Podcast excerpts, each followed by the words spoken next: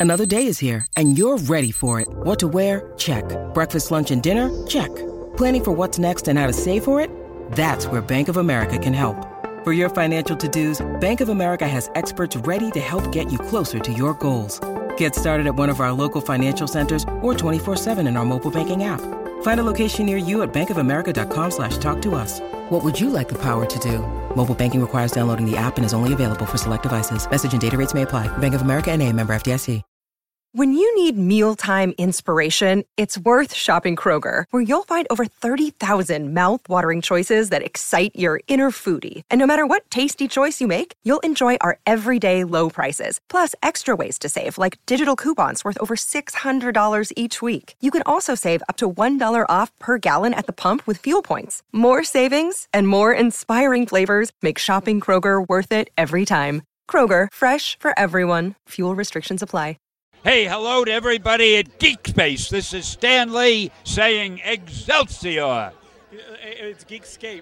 Dickscape. Yeah, not space. What did I say? Space? Space. Dickscape. Yeah, like All right. Hey, I didn't mean Dick Space. hello to everybody at Dickscape. no, Dick Space. That is beyond good enough, Stan. All right. This is Stan Lee wishing everybody at Geekscape all the best. I wish you could all be here with us now, but since you're not, hello and good luck and Excelsior.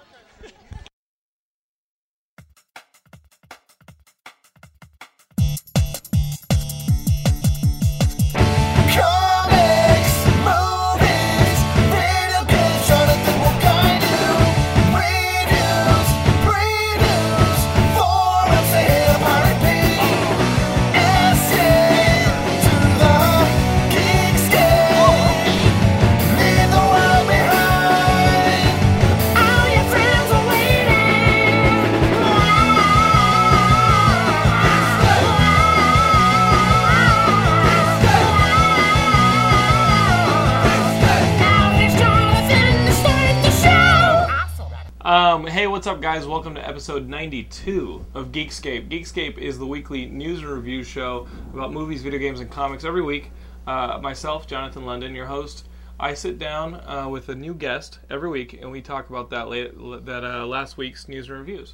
Um, this week, we've got a pretty. Uh, we, we both saw W, the Oliver Stone movie. Um, we also made a trip to uh, the Scream Awards, the Spike TV Scream Awards, and, and uh, interviewed a bunch of people on the red carpet. If you thought last week's show had some stars, wait uh, until you see what Gilmore and I have uh, scrounged up for you this week. Uh, I'm also going to sit down with Toby Wilkins, the director of this movie Splinter, coming out on Halloween. It's a horror movie. So as we get into the horror spirit, I want to bring you guys that. And of course, we're going to be talking video games because last time you were on the show, people loved you talking about video games. Uh, and I called bullshit on the Battletoads. I remember I did that on you beating Battletoads. I remember that. That was you. I totally was called me. bullshit. And I was like, there are no fucking warps in Battletoads. But somebody sent me a YouTube. There's definitely warps. You just got to be quick with them because they appear Yeah. as soon as you get on the screen.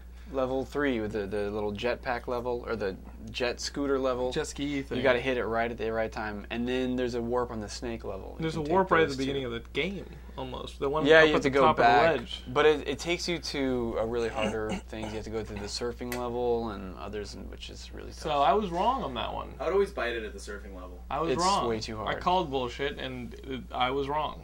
So I apologize.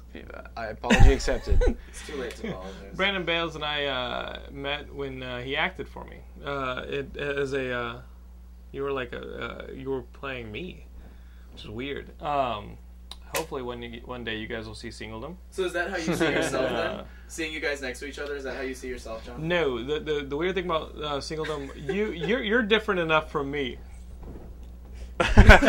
you, oh my god, uh, you, you're different enough from me that that uh, you you made it your own thing, which I like. Uh, but some of those uh, actresses when they were auditioning for the breakup scene, that fucked my head up. Having, I felt like I was getting dumped every 15 minutes because you know we're calling these people in every 10, 15 minutes. I just felt like.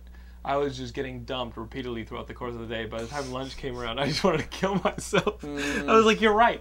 I am a loser. You should leave me. You should leave me. I'm a loser. Walk out that door. I suck. Thank you for dumping me." It sounds like a great day. Oh, dude, that auditioning was rigorous. Uh, but you know, it got done. It's uh, going out. It's in the can. It's which good. is what, what they call it. That's what they call it in Hollywood.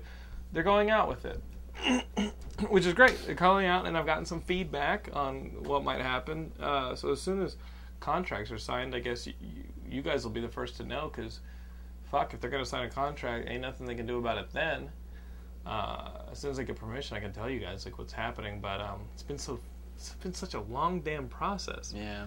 you know it, it's frustrating because uh, i run into people uh, out who are like oh yeah i've heard of that it's on my development board and i'm like you know it's weird that other people that you've never met in your entire life know about this and I'm, I'm a very young creator here in this hollywood game but there's a thing called tracking boards and like if you're a manager you're an agent you want to know what the hot talent is uh, you subscribe to these tracking boards Ugh. and the tracking boards tell you what's being developed in Hollywood. It's kind of like their way of just keeping track of uh, their fingers on the pulse. And so I guess our project's on these tracking boards, but I've been getting like meetings with managers and, and stuff. And you know what? It's all just kind of flirtations until something definite happens, and then you can be off to the races. But right now, I just feel like I'm in this weird, like what would you call it? Like a like a like an in between world between the living and the dead. I'm like in this purgatory. I'm in this weird limbo where I'm like, okay, I'm I'm not the kid right out of film school who's act, working as barista, uh, but I'm not a creator who's had anything done. I'm in this fucking weird place Well, I think you're where people are like, people are like, you're credible, kinda. I'm hmm. credible, kinda. I think right now, and I don't is- want to be credible, kinda. I want to get rid of the kinda. You'll get there. I mean, like Judd Apatow, all those other guys that get out there. I mean, how old are they when they Let me, finally? let me tell you? Judd Apatow. They're like in their No, no, no, no, no. Judd Apatow, who is in his 40s, wrote for MTV for very long time. Right. He wrote uh, from about the time he was my age. He was working, maybe earlier. He was doing MTV. Working it. Working it. He was writing it. stuff for Ben Stiller show. He was writing all sorts of stuff. Ah, he was Well, really you're active. fucked then. No Oh, oh yeah. I mean, you got to think. Ben Stiller show was 18 years ago. Yeah, the guy was in his mid 20s. Me, I'm fucking Christ on a crutch as far No, as no, this time's gone. concerned. No, Yeah, just. Toast. passed me by. What have you been doing? Huh? Me? This Uh, guy? working as a barista. Yeah, exactly. Working as a waiter. Not maybe not so glamorous uh, a job as as Jonathan has, but I have Yeah, a this is my glamorous job. Waking up, checking my email, getting on Geekscape, Gilmore, can I borrow some money? look, look- looking for jobs, being like Gilmore, you want to take me to In and Out? Uh, looking for jobs, working on Ge- Geekscape. I just want some jobs to hold me over until you know I got a new company, so I can pitch for more jobs. Those are the jobs I want. Shoot some shit. Let's shoot some shit, motherfuckers. do it. Um, but yeah, but you have a consistent one, Yeah, and oh boy, is it great Hollywood style. Hollywood style, man. this is Oh, what Singleton's really about. you want breakfast potatoes, fries, or salad? Oh, are there any times? Are there any times? Are there, breakfast potato, fries, or salads? That's right. Are there any times when you just want to punch the shit out of the fuckers that are that you're waiting on? Yes. Okay, what are some of the? Uh, what's like an instance where you were like, I just want to remove you from from the human race? you know you have them. Oh god, there's there's there's too many. Um, Don't come on. Just give us one or Okay, two. okay, okay. There's some times when you're like, I'm either gonna quit or go homicidal. Everybody's got one. Uh, uh, now that I'm on the spot, I feel uh, uh, I'm strong. I have stories, so many stories to tell. Really? You're just gonna fucking, you're just gonna cop? I guess that's why. I guess that's why I'm on the I'm the writer and you're the puppet. That's right. stand. I, that's your. It looked like you were meditating. Because I've got about 50 fucking million stories about hating this town. Mm. Like the boss who was like, no butter on my uh, on his breakfast. I he, he had a list of requests on his breakfast specific. Like he had a million specifics on his when breakfast. you went to pick it up for him, as you were assistant Oh, or something. when I ordered it, yeah. Right. He's a popular TV producer. He makes a lot of reality shows that are fucking really huge but shit. And um, Mark Burnett. no, not Mark Burnett. Um, and uh, and so I'm sitting there, and I'm just taking on this list of things. And as he's telling me, I'm relaying them through the phone to the person who's going to be making the order Right. that I'm going to go pick up. And I mean, there's a million. Be thinking about your story while Yeah, I'm yeah, okay. And so, and so there's like a million things on it. One of which is definitely no butter. You know. No Uh, so I go to pick the thing up, and I double check. this thing. I double chickity checked this thing. Triple. I'm looking at I'm looking at the different details. Everything is to specs. You know what I mean? Like I, I'm not gonna get fucking yelled at for this one. I come back and he's on the line uh, doing an interview for People Magazine about his new show that's coming up. He's doing his, this interview so he can get quoted in this stupid little article a bunch of fucking fat housewives are going to read on the way out of the grocery store. And I come in with my breakfast, with his breakfast, and I, I go, ah, here it is. Here it is, here it is. And I walk back out of the room, and I'm uh, listening in on the conversation because sometimes there's things that you have to dictate notes. And um, I hear this, shit. Over the phone. I just hear this, shit. Can you give me a minute? And the lady goes, sure, the publicist lady. And uh, he goes, and I can fucking hear him like in the office walking to the door, and he goes, "Can I talk to you?" Opens the door. Can I talk to you? And he's holding his breakfast like right there, and he goes, "I thought I told you no butter," and and I go, "No, no, no there's no fucking butter on any of those pancakes or any of that. There's there ain't butter. Fuck, there's no butter." but there was a packet of butter that in the bag had landed in the crack of the styrofoam container, and upon mm. opening the styrofoam container, had slid a packet wrapped onto the fucking thing. It was sitting there, like, here's the egg. Like, let's say this right here that you're watching is the container. here are the eggs, bacon, and pancakes. Here, fucking Nova Scotia is, is the fucking butter. Still wrapped. Still wrapped. It's still nothing. Didn't even have a slime trail left. Didn't- like didn't nothing. melt. Nothing. It was just sitting there. It was hard as a rock. In la basura, which is Spanish for in the trash. Oh my god. Do it again. Cock salad. Oh my god. Yeah. Complete cock salad. Like, oh, Ho- if the stars align correctly, you will be seeing Mr. Bales reenacting that scene I'll do it too. I'll do it justice. on your TV sets or your Xboxes or whatever. Fuck, I don't know how they're gonna watch this thing. I don't know what Through their form it's gonna take. visors. But that scene is definitely gonna be in there because I have an ending in my head of how that shit should have been. and it's homicidal up in this how do these shit. people get like this though? Like, did their parents do that for them? Do you think? Like, did they yell at their parents when they did shit like that? Part this? of it's dick wagon. You got to let people know gotta- the chain of command, Top dog. top dog bullshit. You know. A little so- dick wagon and cock What the salad. is, man. You ever done any dick? Like, you got a story You yet? ever done any dick? You don't have a story. Really? You're a fucking blank page, man. Man, I am sorry. wow. I uh, I I'd like to drink alcohol. He, he, just, he just leaves his job. This turns into an AA meeting. Uh, so listen, guys. Speaking of people who like to drink alcohol, we went to see this movie W by Oliver Stone. Uh, Oliver Stone did this movie. It's got Josh Brolin and Elizabeth Banks, a whole bunch of uh, really good actors, and uh, they made a biographical film about George W. Bush. It came out this weekend. Too bad it wasn't called Max Payne, motherfuckers, because it didn't win the box office. Uh, That's sad. yeah, let's go see some Max Payne. Uh, but this movie, uh, first off, you, you, you're gonna get controver- controversial up in this shit because, of course, he's a very controversial president. Uh, the presidency is almost at an end, and now we have this biography come out on it. Uh, it's extremely stylized. It follows him from college all the way up uh, to the decision to invade Iraq, but it jumps around temporally all over the place. So the story structure is. Uh, it's a se- sequence of events, not all told in order. But it, the main thing is that you're painting a portrait. Um, whether or not it's effective or not, that's what we're going to talk to you guys about. But it is definitely uh, stylized. And would you say biased? Because all everything you're reading about this movie in interviews and everything is that oh, we just wanted to do a proper portrayal of events. Yeah. Would you, having seen the movie, would you agree with that? I'm going to say that ye, that they definitely went for that. The idea underneath it all is that he is a bozo.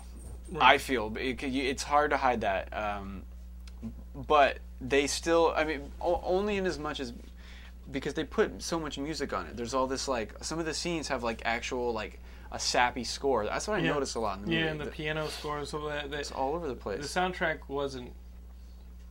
That's the thing. I, you're watching these guys come out and they're promoting their film. They're talking about how it's right down the middle. It's unbiased. It's a, it's a, it's a, you know, it's a fair view of events. Mm-hmm, mm-hmm. And I, you can say that that you're telling the events factually as they occur, but when you make the uh, actual characters that big of caricatures, mm-hmm. you got to know that you're slanting things one way or another. Yeah. You know, and I think that, this movie is so stylized, and these are almost Saturday Night Live like caricatures. and Borders on that. You're gonna think that yeah, you're you're you're, you're putting a certain amount of light in one direction, um, almost to the movie's distraction Mm-hmm. Mm-hmm. and almost to the point where you say, you know what, I'm having to remove myself from this, uh, from what I'm watching. Not like you would from reality. You watch the news, you take it in, Yeah. Even though the news itself is is uh, is chopped up and edited and all that. But watching a, watching something that was this forceful in its style, you have to remove yourself from it and be like, shit. Maybe that's a good thing that you're you're, you're continuously engaged in questioning it as you're watching it and you're, you're asking your own questions. But yeah, no, this is biased as a motherfucker up in this shit. Would you agree that this is biased as a motherfucker up in this shit? I, I well, uh, You can take a uh, you can take a position in this show. We have an hour. Anywhere in this hour you want to actually come out and tell a story position, it's all yours. thank you very much. You dick. I'm just kidding. He's giving me wishy-washy guess. I do not like wishy-washy like guess. Um, I what I say what I say is extremely biased. eh, Not necessarily, no. But I think it, there there are hints of it that that you know how they really feel, in as much as like the characters could have been a lot less. It's, whenever you do impressions in films, or you know, whenever you try to like capture a, a person, it ends up looking more like an impression, and it, it's hard to see. It's it's hard to watch them as as characters in a movie rather than just people d- trying to do skits or something like mm-hmm. that. You know, Totally. You know why? It's because they're still alive and Yeah. they're very much in the public eye, and we're used to them. And like mm-hmm. we see a lot of the, like for example, I wouldn't like if they would have made the Aviator, mm-hmm. like you know, right? Right. way back the time, then. Like yeah. I wonder, so maybe we could have used a Bush movie like 20 years from now. That's what I thought last night. It's too soon. Like that's that's what I walked out of there Too soon. thinking. It, you know, you know, it, it, it it's effective and like I mean, there, there's not a lot. There's not a lot new if you if you watch the news on a regular basis. There's not a lot new you're gonna Yeah, learn. it's not gonna it's not gonna open your eyes, and I got to tell you, uh, it might actually just piss you off harder. Cause um, Pissed off my friend who I went with last night. oh, this chick angry. behind me, Laura, does that need to happen? I don't think we can hear it. She's like hammering shit. We're killing people. She's like fine. killing our dogs. Uh, behind uh, us Korean was this was this this super lefty. Uh-huh. It almost made me want to eat red meat and be a Republican because this chick behind me was just like, "Oh God!" like she was being very vocal with her with, with her uh, just hatred. It was just like for the "Oh." character or for the film. for the for the uh, For for, the Bush. character for the events. okay, okay. She's watching yeah. this like it was fucking CNN. Yeah. And I'm like, listen, this is a pretty skewed portrayal. It's like a Michael Moore movie. You know what I mean? Like, it's pretty skewed and, and it's really, really stylized. And I gotta tell you, after watching Oliver Stone do shit like World Trade Center, where it's an okay movie, but in all honesty, that movie was so down the middle, it could have been made by anybody. Yeah. Um, I, I kind of liked the heightened sense of style. I kind of mm-hmm. liked the caricature. I kind of liked the fact that there's obviously a, a creative presence here that is mm-hmm. shape, shaping what you're watching. Mm-hmm. Do you think Mona Lisa looks the, like the like the person that Leonardo painted, or do you think he took an artistic approach to her representation? God knows. And, and that's the how, latter. and that's how I feel. I mean, if you have a different artist paint the Mona Lisa, you're going to get a different view. And I like the fact that he was that present as a director in all that, in, all, in the storytelling. Because I thought it was consistent. I thought it was uh, it was for him. He was present more than, so than he's been in, in ten years, fifteen years of Yeah, movie think so. making. Uh, did it mean, it mean I liked the movie? Not necessarily. Yeah. but One of my film teachers, when we came out of Gangs in New York, uh, said something that really rem- I remember, and and, he, and and I was like, man, what a mess. That's what I said about Gangs in New York, which is a Mm-hmm. mess. And he said, if you're gonna watch somebody's mess, at least you're watching Martin Scorsese's mess. And I'm like, you know what? As if we're watching a movie that I'm kind of like ugh about, Mm-hmm. at least I'm watching somebody who's ta- forcefully taken you by the hand and led you through uh, a story that he's telling. So, are you ready to tell us your story about working as a uh, waiter. as a waiter. no, I'm just gonna fuck with you. Dude, I really can't think of anything right now. I'm sure once Is, once, is it once I get a my car to go home, Is it such a such That's a what it is. constant fucking beat it's down? every every single day. It's just so ridiculous, and I mean, some days are better than others, but most days I'm just like, you call me like like whenever I call and leave you a message and stuff, you always call me like a, a break, 15 minute Mm-hmm. lunch break, whatever you do. It always sounds like you need to be rescued. it always sounds like true. as a friend, I should try and like, I should drive a car into the front of the building. like, Get in.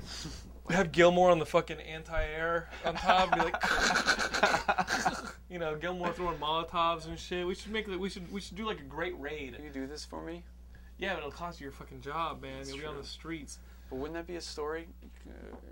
Be something else. Um, this just in for those of you. I can't. I can't. In this economy, I can't do that. I can't take your job away.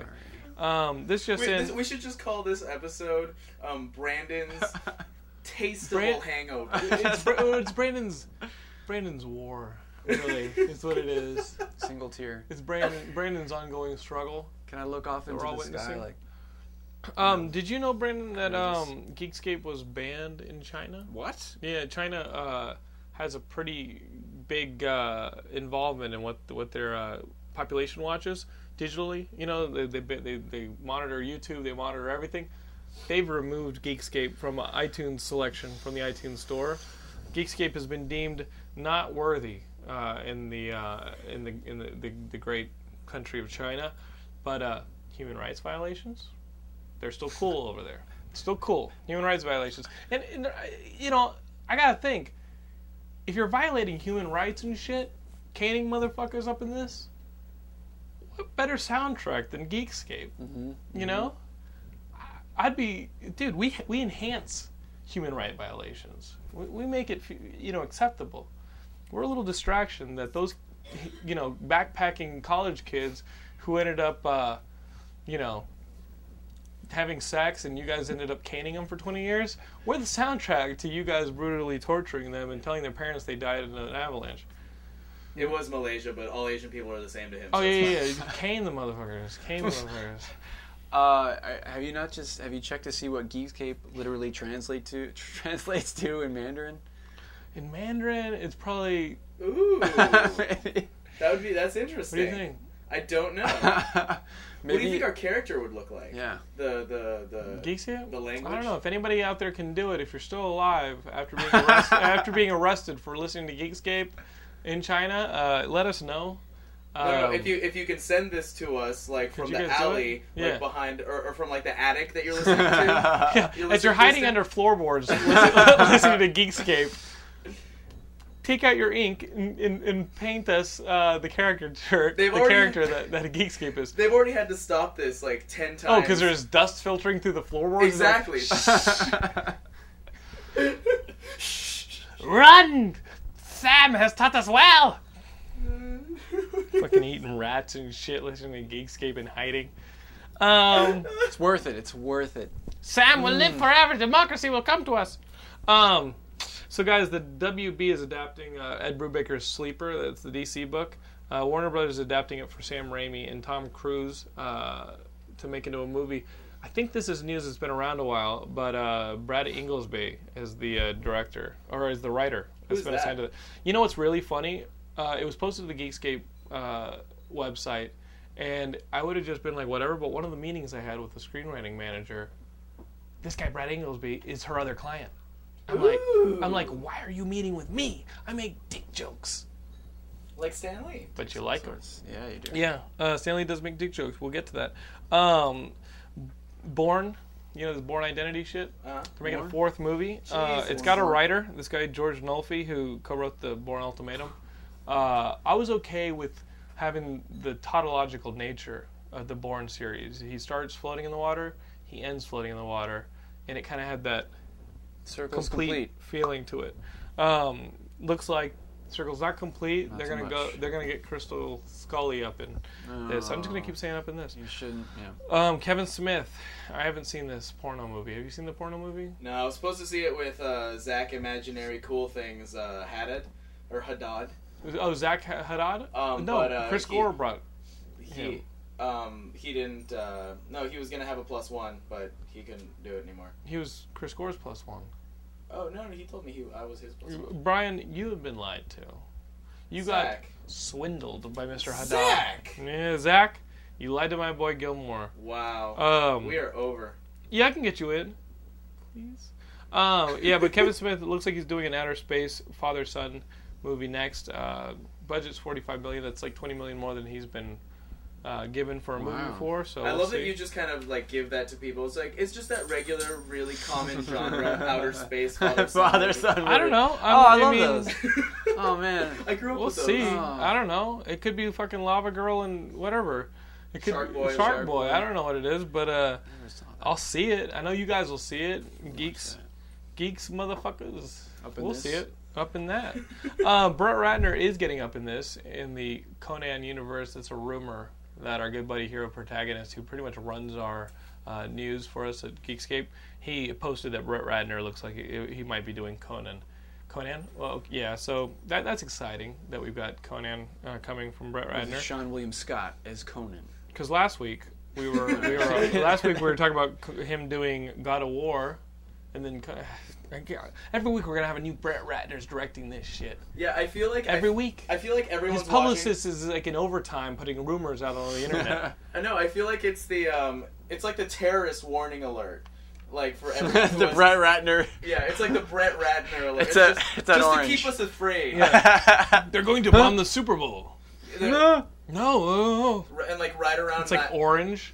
Like right around 9-11 like right around like a really important date like the original release of the original zelda they're gonna come out it's just like brett ratner directing zelda No. Brett Exactly. Ratner impregnated Princess Zelda. we're up to orange in ratner rating Ah! Oh my God! This is an or- uh, this is a code orange for Brett Ratner uh, terror threats, and that's really all this is. Every time he gets attached to a new movie, it's just a terror It's just a threat. threat to get people excited. Every time the you sit in the movie watching save it. watching one of his films, it's a terrorist attack. um, every time you buy a ticket to a Brett Ratner movie, the terrorists hate us that much more. the terrorists have won they, they've kind of won. They kind of won because, uh, yeah, you want to commit mass suicide. uh, so uh, I got a chance to talk to a really nice guy. He's British. Uh, he's a director. He made this movie called Splinter, which is an indie movie. Uh, it's coming out on Halloween. Uh, but those of you with on demand can actually get the movie now. Uh, pass me that DVD, that little Splinter DVD right there. It's called Splinter, and uh, I've got some elements from the movie. I saw the movie. I thought it was pretty cool. It's um, this couple's on a camping trip. Okay, it's very few people in the in, in the, the movie. Couples on a camping trip. what could go wrong Uh, what could go wrong, right? And uh, they break the tent. The guy's kind of a doofus. They get in the car and they get carjacked by this couple. And in the process of the carjacking, uh, they drive over this thing in the road, which is an animal that has these splinters growing off it. And uh, what it is, it's an infection. Like, let's say you get pricked with a splinter.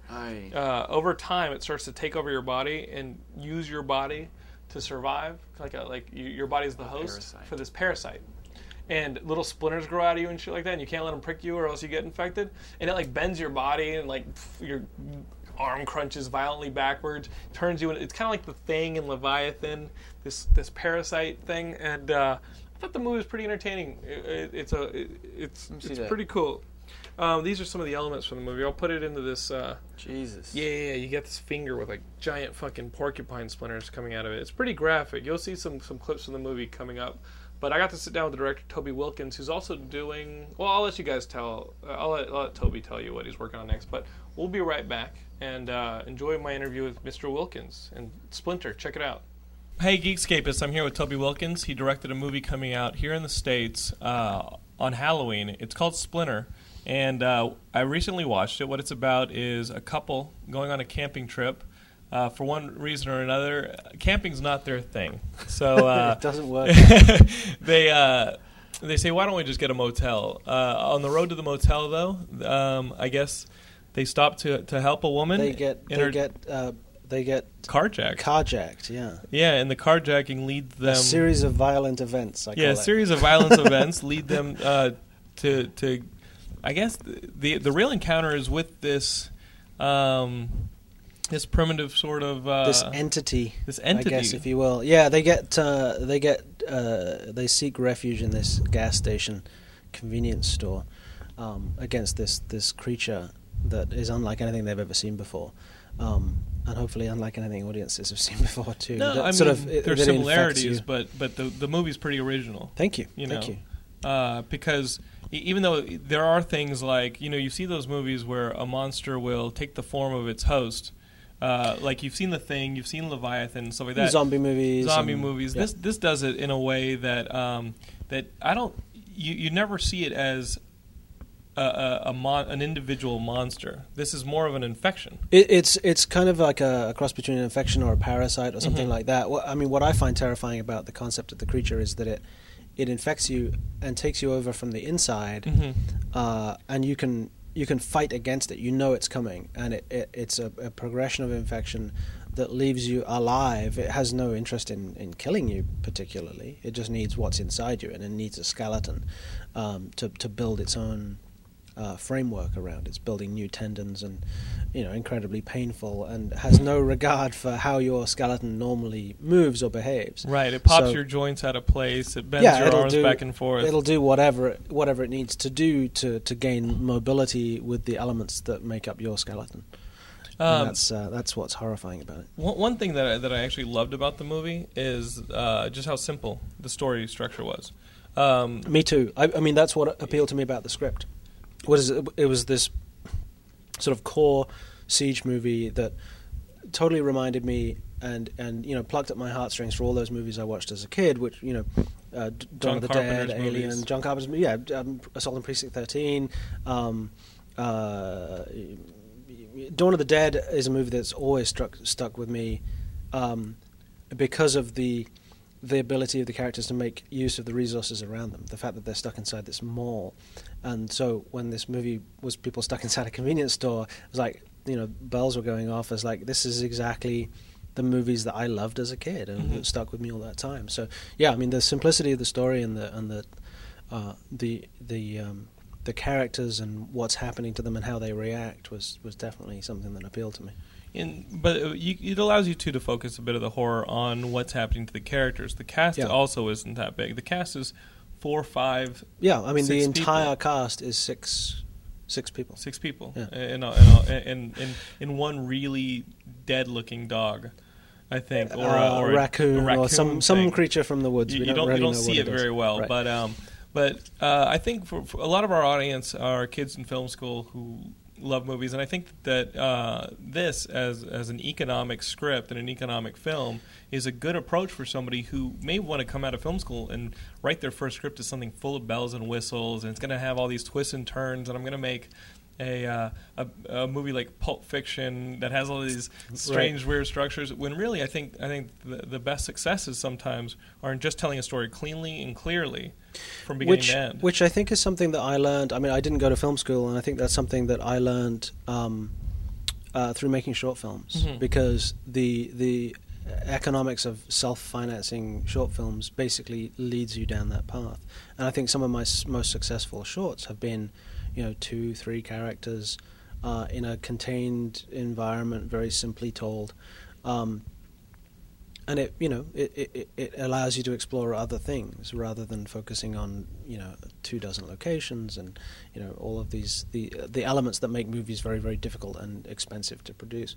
Um, so yeah, that's great advice. Ian Shaw, who wrote the original screenplay, uh, wrote it while he was at film school, Mhm. and it was it was the I, th- I don't know if it was the first screenplay he ever wrote, but it was uh, it was certainly early in the process, and it was sort of an as an experiment, um, and for exactly that reason, it was a contained uh, you know, m- minimal number of characters, so he could explore, you know, the character arcs and and uh, and sort of show an understanding of exactly what you're talking about. That sometimes the simplest story told simply is what you need to do. Mhm.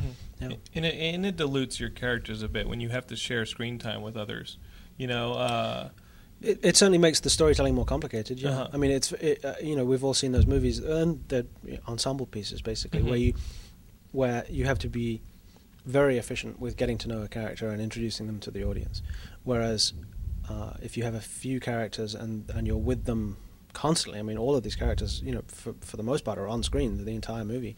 Um, you really get time to unfold the character and reveal things about them just conversationally and through you know through their actions you get to tell the audience who they are rather than having to spell it out right up front Mm-hmm. because they're going to be dead you know or because they or because or because you're going to cut away to a different storyline yeah, you really don't know who the red shirts are. You know, the people who just come on screen and go hi, and then they immediately get killed off. the well, red the red two shirts days till retirement. Yeah, red shirts is one of the terms you get from the old Star Trek series. When, Oh. when you when you get a new character on the Enterprise, it, but he's always wearing a red shirt. red shirt, right. And they're the, they're the extra people who go down to the planet with Right. uh, Kirk and Spock, and you just know they're not going to get beamed back up Yeah. at the end of that episode. Absolutely. so yeah, it, it, it's one of those things. How, is this your first feature? it is yeah Uh, and uh, what's the?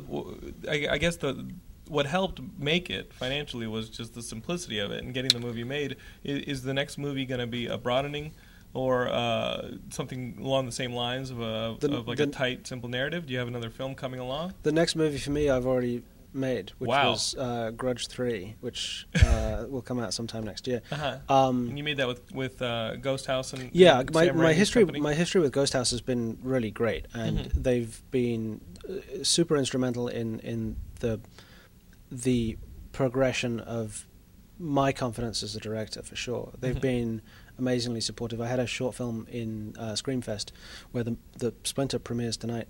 Um, uh, a short film called Staring at the Sun, which uh, was in the fest in 2005. And Ghost House are on the judging committee for Screamfest. And Staring at the Sun ended up winning the festival that year.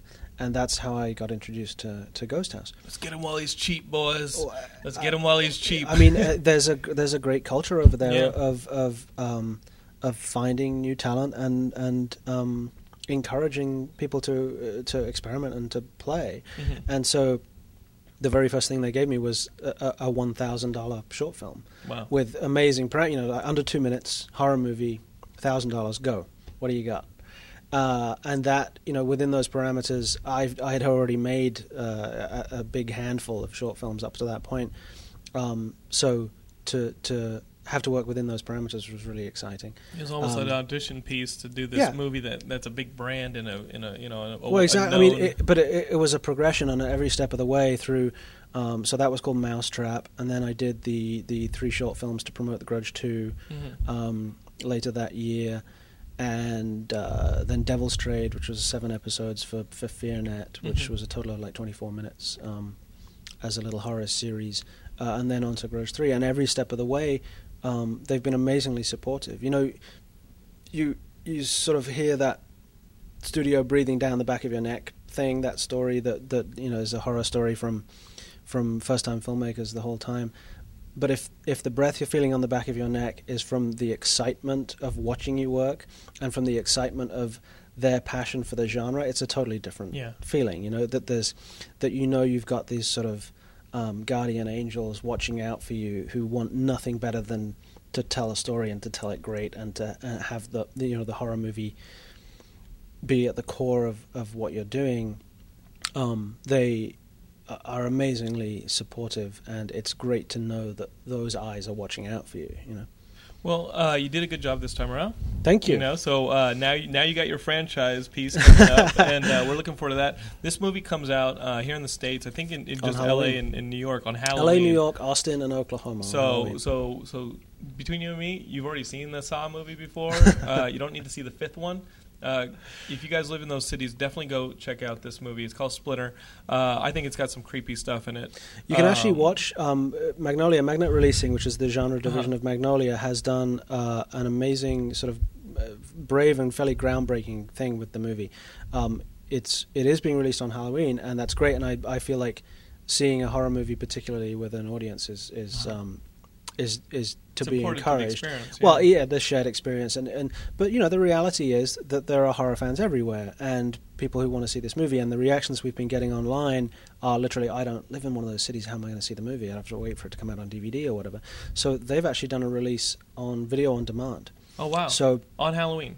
uh, actually, right now, Whoa! So you can already see the movie. you can you can in this sneak peek limited window for basically the cost of a movie ticket, you can watch it in HD at home on your cable channel. Oh, then go on do your that. cable video on demand. Go do that. If you can't and then, get to a then later, theater, go get some popcorn. If you can't and get to a in the theater, crowd and be like, sure. "Oh, I've seen this shit. I mean, I know I- how this ends." I, I, I'm I'm I haven't watched it since you know since we really put it to bed, and I'm excited to see it with an audience tonight. Mhm. I haven't seen it with an audience at all. So tonight on the big screen, huh? You should ruin it for them. Be like, "Don't go in there." Be the guy in the back. You Sit should. way in the back. You're right. I should. Just be like, I should tell spoil the ending. no, the, the movie's great. I encourage you guys to go and, and get it on demand. Also, of course, Halloween. Those of you guys Yeah, living in if Austin, you- if you're- if you're lucky City, enough to be there. Uh, New York, L.A. Yep. Uh, check it out, and then um, we'll we'll talk to uh, Toby again when he comes back with his romantic comedy. Grudge I- three. you don't have any love stories in you. I, I've already made a romantic comedy. If you, I mean, you can It's watch. short. Yeah, it's a short film, Kidney Thieves, um, which is obviously a dark romantic comedy, but uh, uh, it certainly has those elements. There is light in his Yeah, heart. check out check out the short films. Okay, cool. Thanks a lot for coming on Geekscape. Thank you.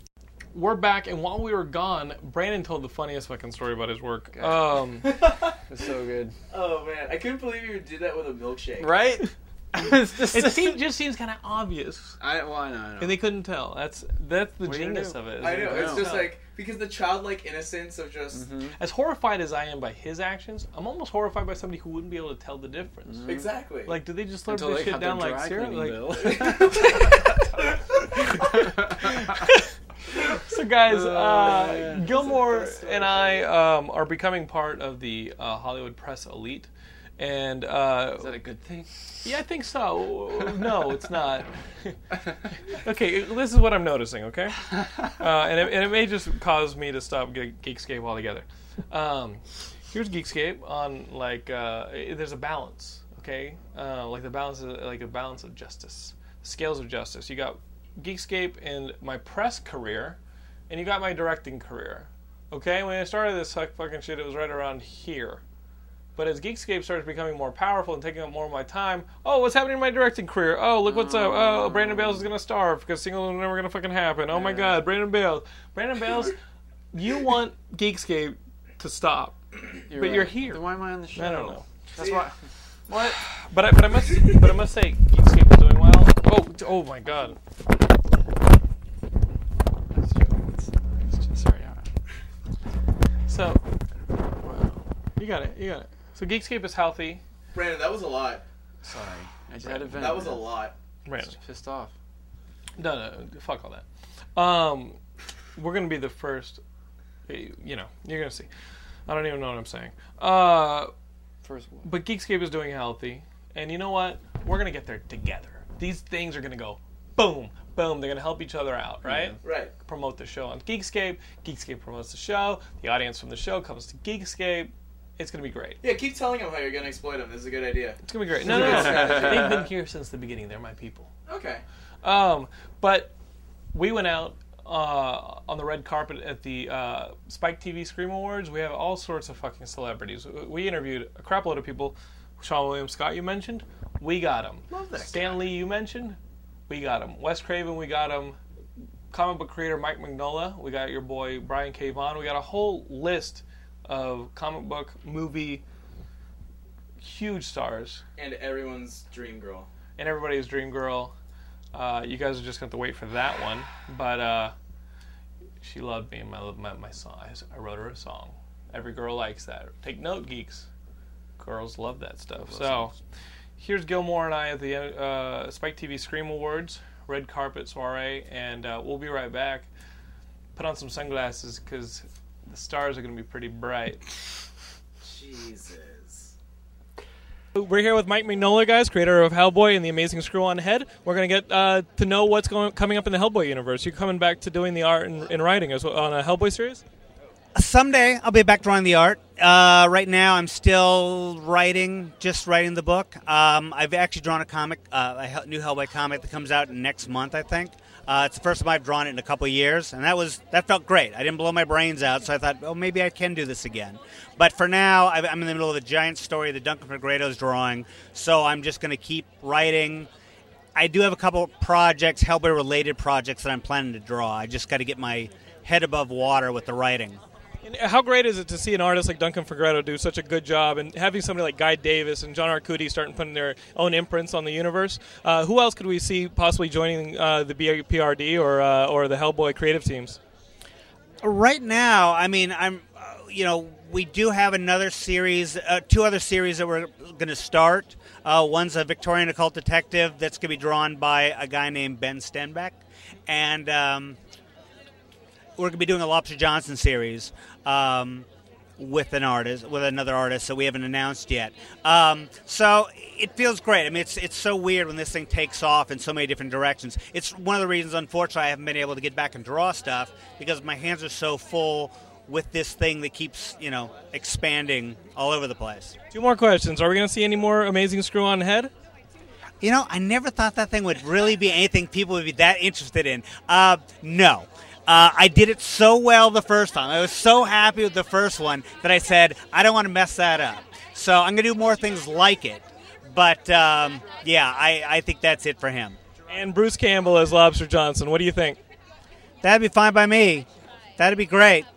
Well, I know you just made a bunch of geeks on our end happy, so thanks a lot. My pleasure. Have fun tonight.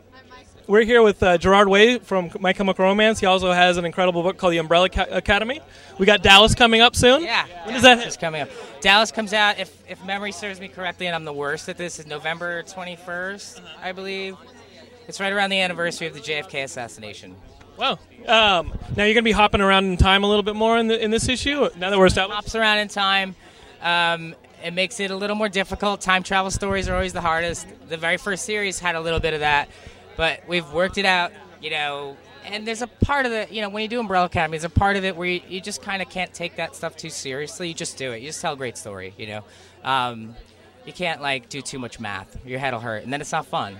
Well, the, the first one was pretty irreverent. It, it was a pretty fun series. Um, ne- let's talk about another album from My Chemical Romance. Are you, what's the planning stages? Are you guys in there? Right now, we are. Um, we're just about to start writing. Well, we've been writing separately, so we're about to convene, have a summit, a rock summit, and then um, share what we have here at live, and then you know, and then do it. We're here with Pia Guerra and Brian K. Vaughan from Y: The Last Man, but uh, they're also very active in other things. Can you guys give us an update on what you guys have been working on? Pia, go ahead. Oh, okay. I'm working on uh, Doctor Who for IDW with writer Tony Lee, and I got a couple more issues of that, and then I'm taking some time off to do my own thing, which is great. Uh, still working on the Lost writing staff full time and uh, Ex Machina, my comic with uh, Tony Harris, about to enter its last year. So you've got a definitive end for Ex Machina. Um, you guys are getting close on Lost. What can we look forward to in the next season? In the next season of Lost, oh, my, my wife is back there, and uh, my boss is threatened to kill her if uh, I say anything. So I'm sworn to secrecy, but it's going to be it's a really good season so far. We're already uh, seven episodes in, and it's pretty incredible. That's all I can say, though. Now you're starting to see some of your creations go to the big screen. Uh, we've got Y: The Last Man coming up. Is Ex Machina option? Is that, is that going to head to the screen? Let's hope so. I mean, yeah, it was option, but these things work very slowly. But for us, you know, comics are always the first love. It's about comics first. Anything else that happens is gravy. And as you're watching Eagle Eye, were you freaking out, being like, "Okay, is this how it's going to play out?" What were you thinking? I haven't seen it yet. No, I'm sorry. That's you know, for me, it's Pia's Yorick is the definitive Yorick, and any actor you know won't be able to fill those shoes as well as she has. So for me, good luck to you know whoever becomes Yorick, but it's going to be a tough job for him.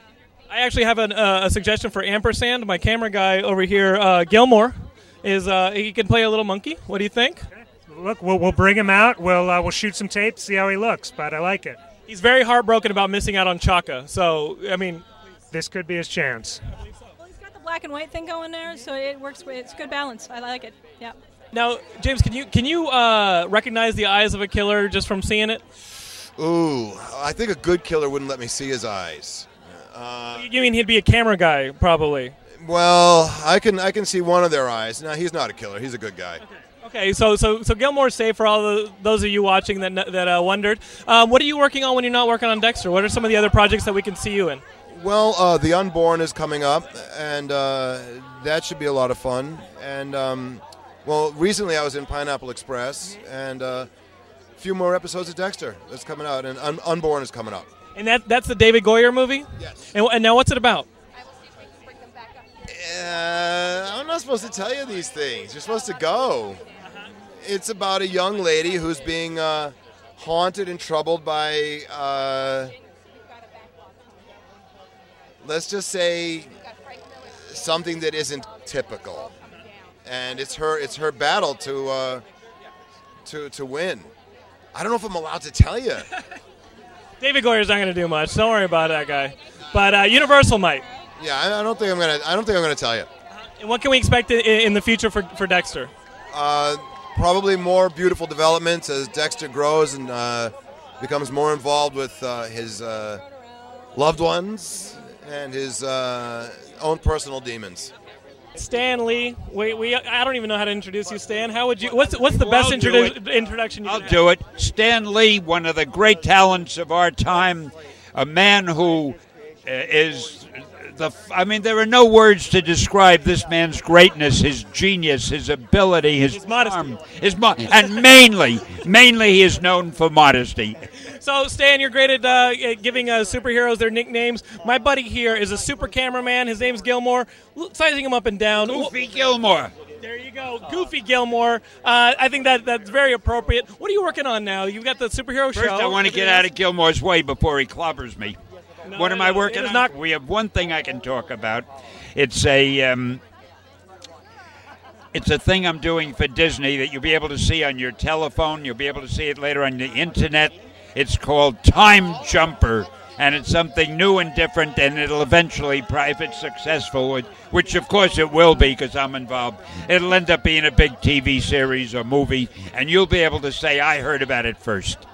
Julie Benz, we're all in love with you. Look at you standing there answering interviews. Will you talk us in tonight? Make us feel alright. Then turn out the light. Here she comes. Hey, we're here with the world's best girlfriend, Julie Benz. Uh, we all love you. All my listeners and, and viewers love you. Uh, how does it feel being the best girlfriend on the planet? It's awesome. I didn't know I had that label. Absolutely. I watched the show with my girlfriend, and, and she, she knows that, uh, that you're the best girlfriend in the world. Right. Well, I don't know. Laura's pretty good. You guys know Laura. well, I think Laura's probably the best girlfriend. She is. She is. She could stand for me sitting with her watching Dexter and, and being like, she sure is sweet. And she's like, yeah, but I cooked you dinner tonight. That's true. Yeah. So uh, you're enjoying Dexter, but uh, we, we are a show that loves our action films. We got to ask you about Rambo. We got to ask you about kicking ass in the jungle. Uh, we loved that movie. Are we going to see you in the Rambo universe again? I don't know. It would be fun. I, I, it was a great, amazing experience for me. I mean, to work with uh, Sylvester Stallone, not only as an actor but also as a director and a writer. Um, I learned so much, you know, and then the the challenges that were presented in front of me. You know, the the Being the only girl. being the only girl. Um, you know, I'm very competitive, so I had to prove to the guys that I was a lot tougher than I actually am. And realize that I am a lot tougher than they are. Uh, so, yeah, I mean, it was fun. It was exciting. We were, you know, three months in Thailand filming, and it was a really amazing experience. Well, we hope to see you again in a Rambo movie. Cause I just want to see another Rambo I movie. lived, actually, so I could. Right. I could. The only girl that's ever lived. Well, we- got we got to ask you. I mean, when, when you've got John Rambo who comes in with all the explosions and the guns, and you got Dexter who sneaks in, takes people from behind, and then does what he uh, does with them. Who do you think would would win in that kind of encounter? Because you got to think that what John Rambo does, Dexter's got to uh, got to notice. Right. Well, you also have to remember that they're both really good with a knife. So I think it would be a draw if there was a competition between the two of them. I think they would kill each other at the exact same time. It's not the ending of Under Siege with Tommy Lee Jones and Steven Seagal. No, this is this is a this is a good knife fight. Uh, Julie, thanks so much for talking to us. We caught up with you at Wizard World last year. Geekscape. Hi, Geekscape. Hey, everybody. We don't know what we don't really know what to ask you. We just wanted to say hi. Oh, I, I love saying hi too. I'm a nominee tonight. Do you believe that? What? For I'm a what? You should read your tip sheet, Mister. No, no, no. I mean, I know you. We, we've had you on the show. What do we need a tip sheet for? Nominated for, I'm nominated for best supporting performance in uh, uh, for Hellboy 2: The Golden Army as Abe Sapien. Have you guys counted the screen time? What's that? You're on a lot of that movie. Have you counted the screen time? I, I don't think Ron should be in the competition. No, no, no. He should be the lead. No, no. I'm, I'm a supporting character. I'm his I'm his I'm his sidekick. I'm his cohort. I'm his little brother. I'm his buddy. I'm his thing. I'm his, whatever. You've been reading the comic, the, the comics recently. There's been more of you than him. There's an Abe Sapien series of comics, but but that's not what this movie was. It was called Hellboy. right? Okay. We'll see that. Thanks, Doug. Big love, you guys. Thanks.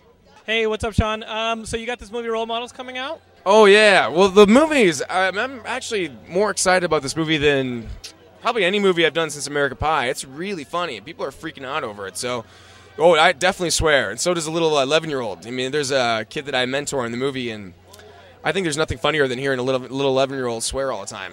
How many 11 year olds can you beat up in a fight? I could probably take about 30. Yeah. I mean, was that without weapons or guns? Yeah, yeah, no, no, no. You can use them as weapons, but but not going. Without weapons, I could take 30 down for sure. What do you play?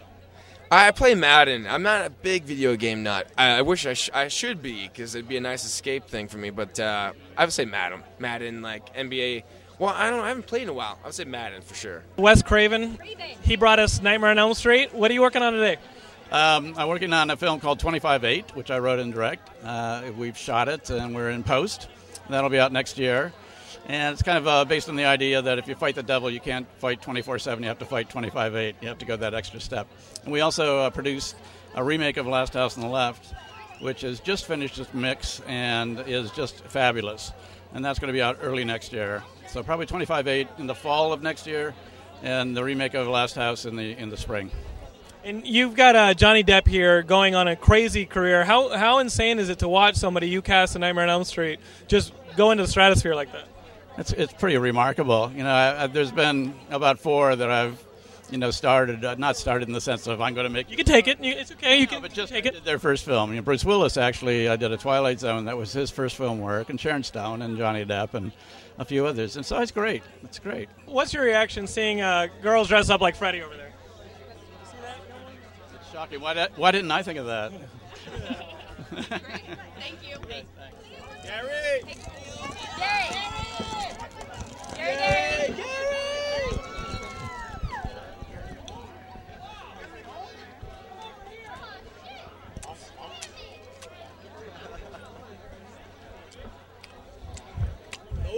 To see you. Another fucking story from this guy. This guy's full of great stories. But the dog lived, right? I was just the dog say, did like, live. what happened to the- dog is okay. Is okay. Dude, I never would have. I would have. I would have been like at the second floor. I'd been like, I'm not climbing any fucking higher. Like, no, I'm like- not climbing up here. That And dog's more you're- durable. you're that dog is like a tank. Like, Uh, that would have killed fearless. Fearless. Mr. Bales. Oh, God. Fearless. We're gonna have to cut some more material just so you can Oh, tell us keep coming back to the- I mean, I think what inhibits Mr. Bales is the presence of, of a uh, of an uh, an audience. You know what I mean? And, and, and the feeling that this is a little bit live. I think what Bale, Bales needs a really good script. Once Bales can concentrate on a script and inhabit a skin other than him, his own, I think he really just- comes to life. Yeah. But being judged, he's being judged here as Brandon Bales. He's not playing a character. But how was that though? The scream, the this thing that we just saw. Oh, the Scream Wars is cool. That was, that was some dope ass shit. Wasn't that great? I It was mean, fun. like the Stan Lee thing. Uh, the Stan Lee thing, uh, as it was coming out of his mouth, I couldn't believe it was coming out of his mouth. Um, I'm just gonna have to play it through the station ID as is because that that guy Oh. is hilarious. Um, and Julie Benz. Remind me how I, I think know I think I speak for everyone when I just go. yeah, she's the girlfriend on Dexter. I see. And in Rambo, which we all know. Oh, did you see Rambo? I did see She was the chick. Rambo. Um, Were you a Buffy fan? She was a Darla. Buffy or Angel. She was Darla on Angel. Never seen those shows. It's a, neither have I. Neither have I. Hey. Really? I. Yeah, yeah, yeah, yeah. You don't need that credentials. All right, to roll all a camera in your little bedroom. All right. Um, I just see them both going down right now. Oh, that's what I'm. like a toilet, like a toilet bowl. Um, so video games. Uh, we got to talk to a couple comic book creators there, um, and I haven't really read anything new. Uh, but let's talk video games because we have a lot of shit to talk about, including this de- delay of Little Big Planet. I guess uh, there's some war, uh, some verses from the Quran that are in some background music. Muslim group got all up in the air, and uh, rather than have their heads cut off, uh, Sony delayed the release of Little Big Planet because it could have gotten really nasty. You know, I live very close to Sony, and I don't want a fucking plane landing in my backyard.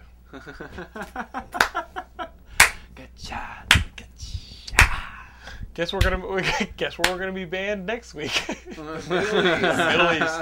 Um, no, I, I you can understand. People don't like their religious shit fucked with in a video game. But Muslims are the worst at, about that stuff. Like they kill people over it, and it's just like, really? Brian, Come on. Well, You can't do anything. listen. It, it's their own preemptive strike, okay? Because let me tell you where it ends. It starts with something that they hold very deal, dear, the Quran, being adapted into the background music of a video game. And, you, and you're like, okay, well, it's not that big of a deal. Ten years from now, when Brett Ratner is adapting that video game into a film, you're going to kind of wish that you had nipped it in the bud 10 years earlier, okay? I think it's very smart for these people to say, let's keep our religious text from going into a video game before it becomes a major turning point in Brett Ratner's adaptation of Little Big, Planet. So you're seeing, so you're saying, like, uh, this is this is the Muslims' world way of basically like being your dad and like reaching for the belt. Yep. yep. This could get a I'm lot worse you. right now. This could get a lot Guys, worse. it could get a lot worse. Ah, ah, ah. Ah, ah. Mm. Don't talk. hard Do him. not talk back. So, you guys will probably just have to wait a, uh, until next week or a week after to play with Sackboy. While you're waiting, play with your own sack. a mile away. Um, so, so listen, uh, we're gonna talk video games. I've been playing this uh, DS game. I'm gonna put a formal review up on the site.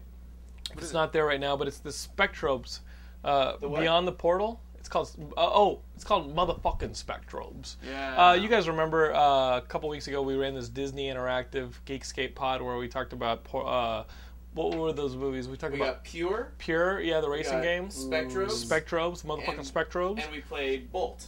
I played a little bit of Bolt. Is these movies that Disney Interactive made, and uh, Mm.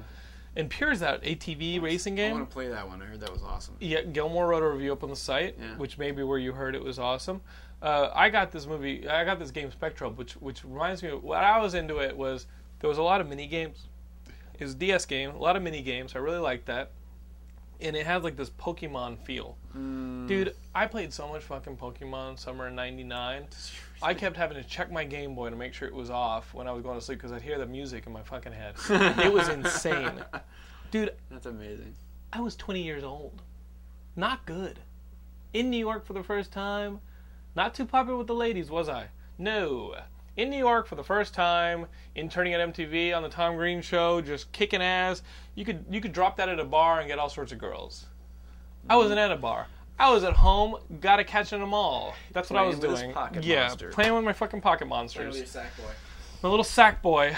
So I was very excited, um, now that I've acquired a girlfriend, uh, to get this motherfucking Check that Spectro. off. It, it sounds like you. It sounds like you walked over a little Yeah. icon of a girl. it goes. It, it went into my inventory. Ah, Uh-huh. you can level that shit up. You can. You can level it up, Yeah. uh, which you have to pay for it. Yeah, it's so it comes in the form of a ring.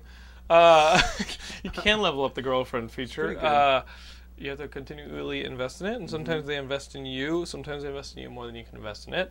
But uh, and sometimes they full on carry you. Let's just be honest. Um, but Spectrobes Beyond the Portal is like it's like a Pokemon game, and you got these little monsters. You can train them and stuff.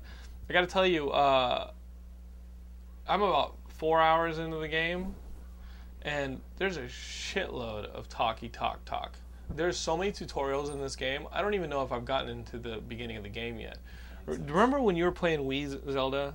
Uh, how long it took you to actually get in the game? When you're little Link and you're running around, you know he's going to become Link. like, you're catching fish. You're running around the village and shit like that. cats You just want to get to the first Yeah, dungeon Yeah.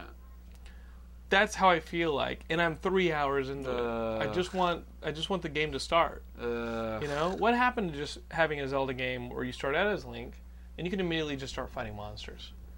That's old school. That's, that's old school. It's way Either too that old or making the training fun, like Call of Duty 4. Yeah, good- Yeah, yeah, Call of Duty the 4. Call of the- Duty 4 is amazing. The tutorial was fun. Yeah, the tutorial was am- the tutorial was real. Can I tell you something? Um, first off, the, uh, the the the fights in this game. Usually, you remember, like even like if it's an RPG. Like I remember old Dragon Warrior and uh, Final Fantasy used to actually give me nightmares at night. What? When Just I the single picture I of the slime? No, no, yeah, yeah. I was no. What, what- what gave me nightmares wasn't so much the evil slime pixels, but uh, it was it was the length of the dungeons. Because Oh. once you got about halfway into Old Dragon Warrior, Yeah. the dungeons just got huge, huge. and you're like, I need to save it. How am I ever gonna You get out save of it. here? Same thing with Final Fantasy. When you got high up in a tower, Yeah. it got really, you know, it got stressful, and and some of the battles would go so long that you're like, Jesus Christ, this is huge. The battles in this game are 20 seconds long, and they're not enough of them. I've maybe killed 30 bad guys, 30 bad guys. I'm three hours into the game.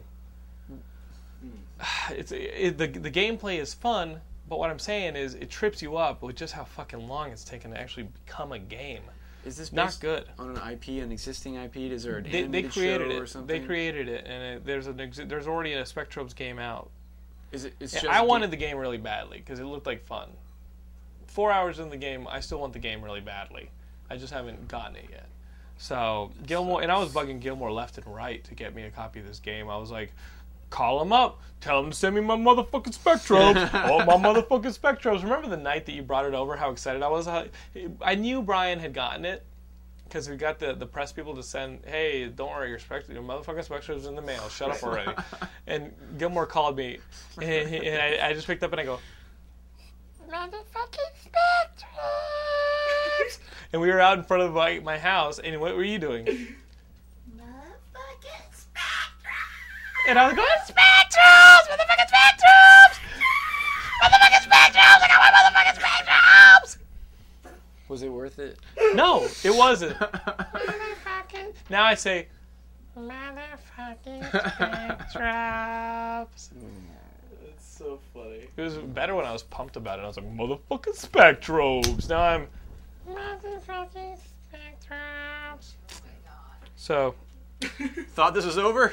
You thought this was over? Laura- it's not. It will Oh, never end. You should have seen Laura when I'm on the side. Of the, she was watching TV and I'm sitting there on the phone going, and she's like, "What the? F- who are you?"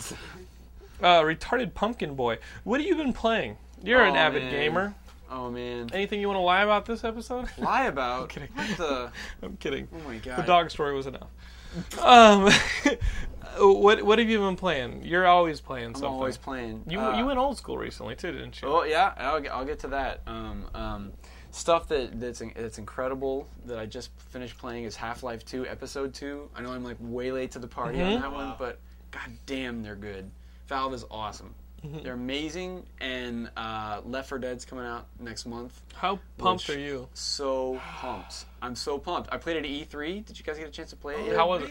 Fantastic. How was it? How did it feel? Fantastic. It felt great. It felt great. It, with- you know, they had. I mean, we, I was there with three other people playing on four PCs. And you guys were all on the same side. Yeah, on the Were- same. Now, room. did, did the did the actual uh, community communication aspect of it really come into play right away? You were Totally. like, help me! Yeah, ah, yeah, yeah. ah." Because Motherfucking Spectrobes! motherfucking spectros all over the place. Uh-huh.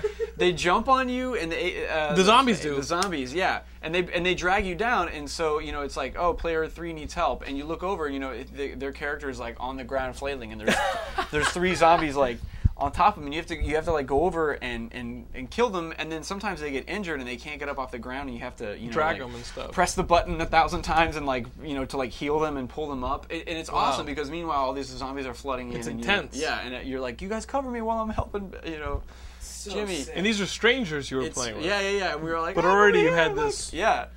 Brian. Um, I wanted to ask a question. I wanted to.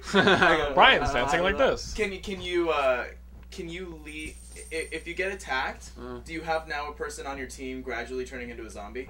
Uh, Oh, no. that would be crazy. No. That would be so awesome. It would be amazing. But you can also play as the zombies in, In multiplayer, yeah, which we didn't bad guys. play. We were playing like the co-op, the story thing. But it's great, The man. game sounds great. Very game types. Uh, apparently, you, you and it's never the same game twice. Yeah, like, it's got an a AI about it. That's so cool. And if you if you're if you're too good, like they throw more shit at you. Like it's a variable mm-hmm. difficulty. Really? So it's like smart. Yeah. It's not just pre-planned. But do you have to save everybody like like if I'm playing with four people and Gilmore starts getting eaten? Can I just tell the other two people be like, "Come on, let's just get the fuck out of here"? I was just gonna say that. Yes. Like, is that alright? They'll, and he'll die, but you need the you need them to get to the next safe room. Like you know, I, I pretty much need Gilmore to get to the next. you safe know, room. yeah, I mean, it depends helps on how good you are. Because you can definitely use them as food later, and like like if we're on a if we're on a rooftop, and like they're all like surrounding us, I can just be Just like, kick them off. chew on this, motherfuckers. Gilmore, I believe you No! no. a little bit of vertigo. You saw that. Um, Love that. What else have you been playing? You've been playing this Left 4 Dead, you old Uh, school. Uh, uh, Braid, I've just finished. Finally, awesome game. Mm-hmm. Welcome to the Got conversation. pieces. I know. I've, I mean, I'm, I'm not on the show. That's cool. That's cool. No, that's cool. Uh, I only cheated one time. And I told you all about Castle Crashers. Which one? you enjoy? Uh, the one, the one where you're in the world. He's gonna just give it to him. Yeah. It's like World Three when um, when the world starts. Uh, whenever you move to the right, everything moves Yeah. forward, and when you move to the left, it reverses. Yeah. The DJing level. The hunt level where there's just five dudes and you have to kill them all in order to get the door to open up. Yeah, you gotta start with the top. You start, yeah, you start at the top and work your way. But I didn't know that you had to like double jump on the one guy to like make him die. Anyway, It gets that's the only thing I insane. Uh, Amazing game. What an accomplishment that game is. Uh, Castle Crashers, they got the patch coming. Patch's coming, not maybe not for a month, but that's awesome. I've been waiting for that because I, I mean, multiplayer is totally. But you've beaten the the one the single player. I haven't right? beaten the single Oh, just yet. play. Just d- there's no danger worth it? there. Yeah, yeah. yeah. Giraffe came back. It's all good. Uh, my giraffe ran away. do you mean the? My giraffe ran well, well, away. remember I had that problem with my Castle Crashers where when I I I had everything, and then when I went to play online. I booted up the single player again, and like all my weapons and all my arc was Yeah. devoid No of shit. animals. Oh yeah, yeah. It's one of the it's one of the problems we're fixing in the patch. Oh, I, didn't- I haven't had that problem. So the patch is coming. Oh yeah, my giraffe ran away. I had to go get giraffe back. Have you not tried to play with like a, a multiplayer game? I have, and that was that was what, that's what caused the problem. Was that I had beaten the game, I'd acquired all my shit. Okay. I went and played multiplayer, and upon returning to right. a single player to try and beat it with a different character, Everything was everything was gone. Was And that, when you that played with me and Jake? yeah, it was when I played with you and Jake, and then I tried Oh. to play again. So, so that that was a big problem. They're, they're, that's part of the fix of the patch, Cool. and they, they're also supposedly going to make a couple more players playable, a little bit another couple characters Cool. like the king. The king, Uh, nice. Oh, so that'd be cool. Um, that may be a separate downloadable content that you have to pay for. I don't know, but uh, that is a fucking awesome game. It's a good game. What else you got? You are a big What video else? game What guy. else? Uh, right now, I'm currently in the throes of uh, Persona 3, which you probably don't haven't even heard of. What the fuck is Uh, You just blew our mind. Yeah. You've heard of it? Um, It's a JRPG uh, straight out of Japan. I mean, it's all you know translated. Whatever. It's it's not an import or anything. Like Cave Um, Story. Is it all your base? Uh, no, no, no, no, no. It's a, it's a actually really high production value. It's like half school slash dating sim, like half dungeon crawler. Wait, but it wait, dating in like you're in school, high school. yeah, and- you're in high school and you got go to you got to go to class and Sounds like boring shit. I, well, that's what, at first it is, and you're like, what? I have to do this shit. But like, if you if you pay attention and you get um uh, you get good grades and you like you you know you like You end go- up in a dungeon, You go to sleep on monsters? time. No, you meet more people, and what happens is you meet more people out in real life.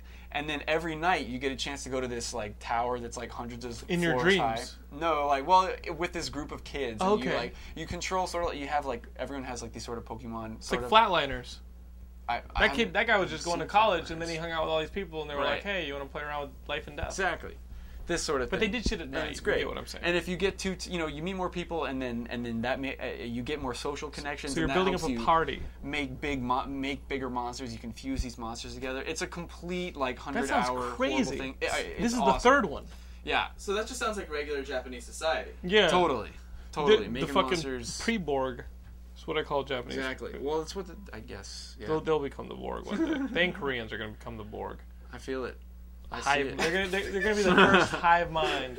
But in, in, in, what is this on your PC or your, No, your P- PS2. That's what you were saying. I was going old school. Yeah, that's right. You see, you said you It came out last year.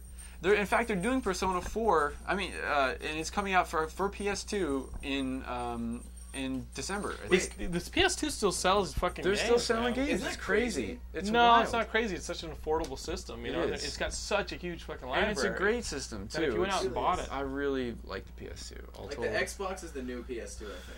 uh, right 360. The 360. Uh, yeah. it can be. You know, I, I think I, I think it's just such a fuck. I don't know about dependable. I mean, I mean, well, uh, as far as the library goes, but the library is huge. Yeah, Oh. Xbox Live is a great service, but It the is, hardware. I'm looking Oh, I'm forward. sorry, I I'm, looking forward to some of the. You know, uh, you you looking forward to the Xbox Live experience? We're going to be getting this new uh, me looking stuff, the new avatars, and What? I all could take it or leave it. Yeah, Xbox Live is changing format. What are they doing? Well, have you been in a cave? Yes. Be Oh, in- this is huge. Uh, Gilmore, yeah, they've been talking about it for months. You're, you're, each each gamer profile on Xbox is getting an, an avatar, like a me. Cares? and you can dress them, and, and they're they're, cha- they're changing their entire shit? thing. Well, I think they're they're, they're just going to be doing different shit on Xbox Live. Xbox Live is, as an experience is going to expand.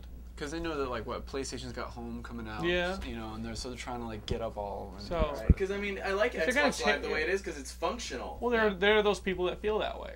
It's functional. I mean, This will be functional too. Okay. Don't worry. I just don't want it to you, be you still do you still shittier. miss the old Facebook? No, the new Facebook is so much better, actually.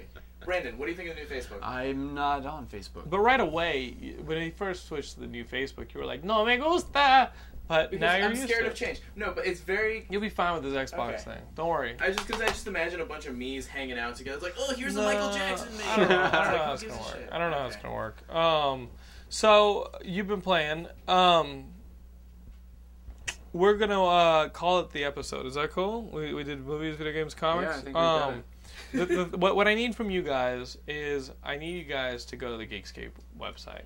We're not gonna go anywhere if you don't, but I think it's a fun place for you to be at. We've got forums. We've got uh, all sorts of features uh, that are written. Uh, you'll enjoy them, and uh, you guys can submit news. Um, the other things you can do is buy a T-shirt, like the ones I got now. Uh, meeting with George to talk about new merch. We gotta get some new merch on this. Ooh. Yeah, I figure. Can we make one of the merch a date with me? Like No. fifty bucks, and then we can tape it. First off, that's horribly overpriced. Who overpriced. gets paid fifty bucks? You or the? They need they get get paid. paid 50 No, they pay fifty bucks. Fuck! Are you high? I want to see how that goes over. That's like being like, hey, can we run a contest where we knife some fucking listener? They won. They get knifed in the face. Even if it's like some fat dude, I think it'd be interesting. Why would they pay to go on a fucking date with you? Why not? You're at a level where you're paying for shit. Why would? What? Laura's shaking Don't her look head. to Laura for support. Laura's shaking her head in the, in the doorway. That's a, not only a, that's a fucking king of the bad ideas. That's a horrible fucking idea. Jesus. How about a date with Brandon? Huh? All right. Da- Brandon, Brandon doesn't need a fucking contest to go on a date. I think that's what you're missing. I think that's what you're missing. You're the only one in the room who needs a oh, fucking Oh, no, contest not- to get a date. That's actually not true. I'm, you're blind to what I have to offer. Not the, But char- don't I- keep stay in character. Stay in character. So uh, you can get a T-shirt. One of which will not be win a date with Gilmore. How would you make that into a fucking T-shirt? Oh, I, w- I went on a date with Gilmore and I got was this T-shirt. We can sell other stuff like it, like uh, like pay fifty bucks, we'll give you a cold. Yeah, it's like a fucking kissing booth where you get punched in the face. it's not nice. Here's a dollar. I want to get kissed by a hot chick at the last minute. A fucking dude steps in and just chokes you. Not fun. That's what a fucking win a date with you would be like. it's like win a date. There's like a really attractive person, but you show up. Not a bad social experiment, if I do say so myself. Hmm. Wheels. Uh, that that would be how Geekscape runs the dating service. Advertise something else, and then you show Bait up. switch. Yeah, total bait and switch. It's like, why is this dating site called baitandSwitch.com? oh well. oh, this guy looks totally hot, and he is, and then you fucking show up, and you're like, time to feed me. I'm hungry. Do you want tacos? Um, so we got that. Uh, we were talking about Facebook. We got a Facebook group. Just look for Geekscape. You can join us and become a fan. All that. Uh, MySpace. Our profile is MySpace. Uh, it's Geekscape. It's MySpace.com/slash GeekscapeNet. And um, talked about the merch. Next week, I got to tell you guys, we got a Halloween episode coming up. Ooh. Every fucking Halloween, which we've only had one so far, but we're gonna make it a thing. Uh, it's Gilmore and I and I think Ben was Yeah. there last year on the couch in costume. Who knows what we're gonna be dressed as this year? I currently do not know what I'm gonna be dressed as this Uh, year. Actually, I had no idea. Yeah. I was thinking of just going as uh, Sarah Palin with jo- with Nolan Joker makeup. Yeah, just as the guys. uh, There's gonna be so fucking many of them. I almost want to go this year as Batman, just so I can beat the shit out of the fucking Christopher Nolan. Oh my god! Remember all the Chris Nolan Jokers be- at the fucking Scream Awards? Or at Comic Con. Or everywhere. It's gonna be Ugh. so It's getting out of control. Shit, yeah, it's gonna be horrible. We're not gonna like that. We actually we ran into a guy at the Scream Awards yesterday who was a no, who had a Nolan Joker uh, going. Rubber mask. It wasn't even painted. How it was a rubber mask of the Nolan be? Joker. It's like really The Nolan Joker's It's the so easiest easy. makeup Easiest. in the All you gotta do is take is take ugh. your old crow makeup, that you want Halloween. Thank you. Put in some green and some purple, and now you're Nolan Kabam. fucking Joker. so uh, for those of you nerds who are the Crow, now you can be Nolan's Joker, and uh, I will be there dressed as bats to beat the fucking shit John, out of can, you. can you just please ask them not to do this? Though? Don't do it. Uh, those of you out there who are contemplating uh, being this emo goth uh, bullshit. kill the Batman. First off, you're not going to be as cool as uh, Heath Ledger was. No. You're not going to be as talented as Heath Ledger No. was. Your portrayal is going to look fucking lame. Dumb. And uh, everybody's going to think you're a loser. I got to tell you guys right now, please, for the sake of America and the future of Brett Ratner's movies, don't do this, okay? You will make the Muslim world mad. they already hate us, uh, and communism's already trying to stop Geekscape at a grassroots level. So there's enough working against us right now as a society. Don't dress up as the Christopher Nolan Joker. That or is Joker at all. Joker's off limits this year. that's like throwing fucking kindling on a fire. All right, don't do it. Okay. You better watch out, Joker. We're gonna take. We're gonna take. I'm gonna dress up as you. I'm gonna rape your face. I'm gonna rape your fucking face. That- what if you dress no, no, up? as- Brandon was doing Batman. You're doing yourself. I'm gonna rape your fucking face. Motherfucking spectrums. I'm Batman. I wanna play my motherfucking spectrums. I'm so fucking angry. Uh, hey, Joker. Motherfucking spectrums. This game is 90 million hours long. I haven't even gotten past the first cutscene. Motherfucking spectrums. Laura's looking at me like I've been saying I'm definitely not sleeping here tonight. Uh, so those of you who enjoyed We're the sleeping here episode, uh, this is the couch I'm gonna be sleeping on tonight. I'm gonna be next to Laura. She's gonna be asleep. I'm gonna be looking at her going, Motherfucking spectrums. Uh, time to give it up. Uh,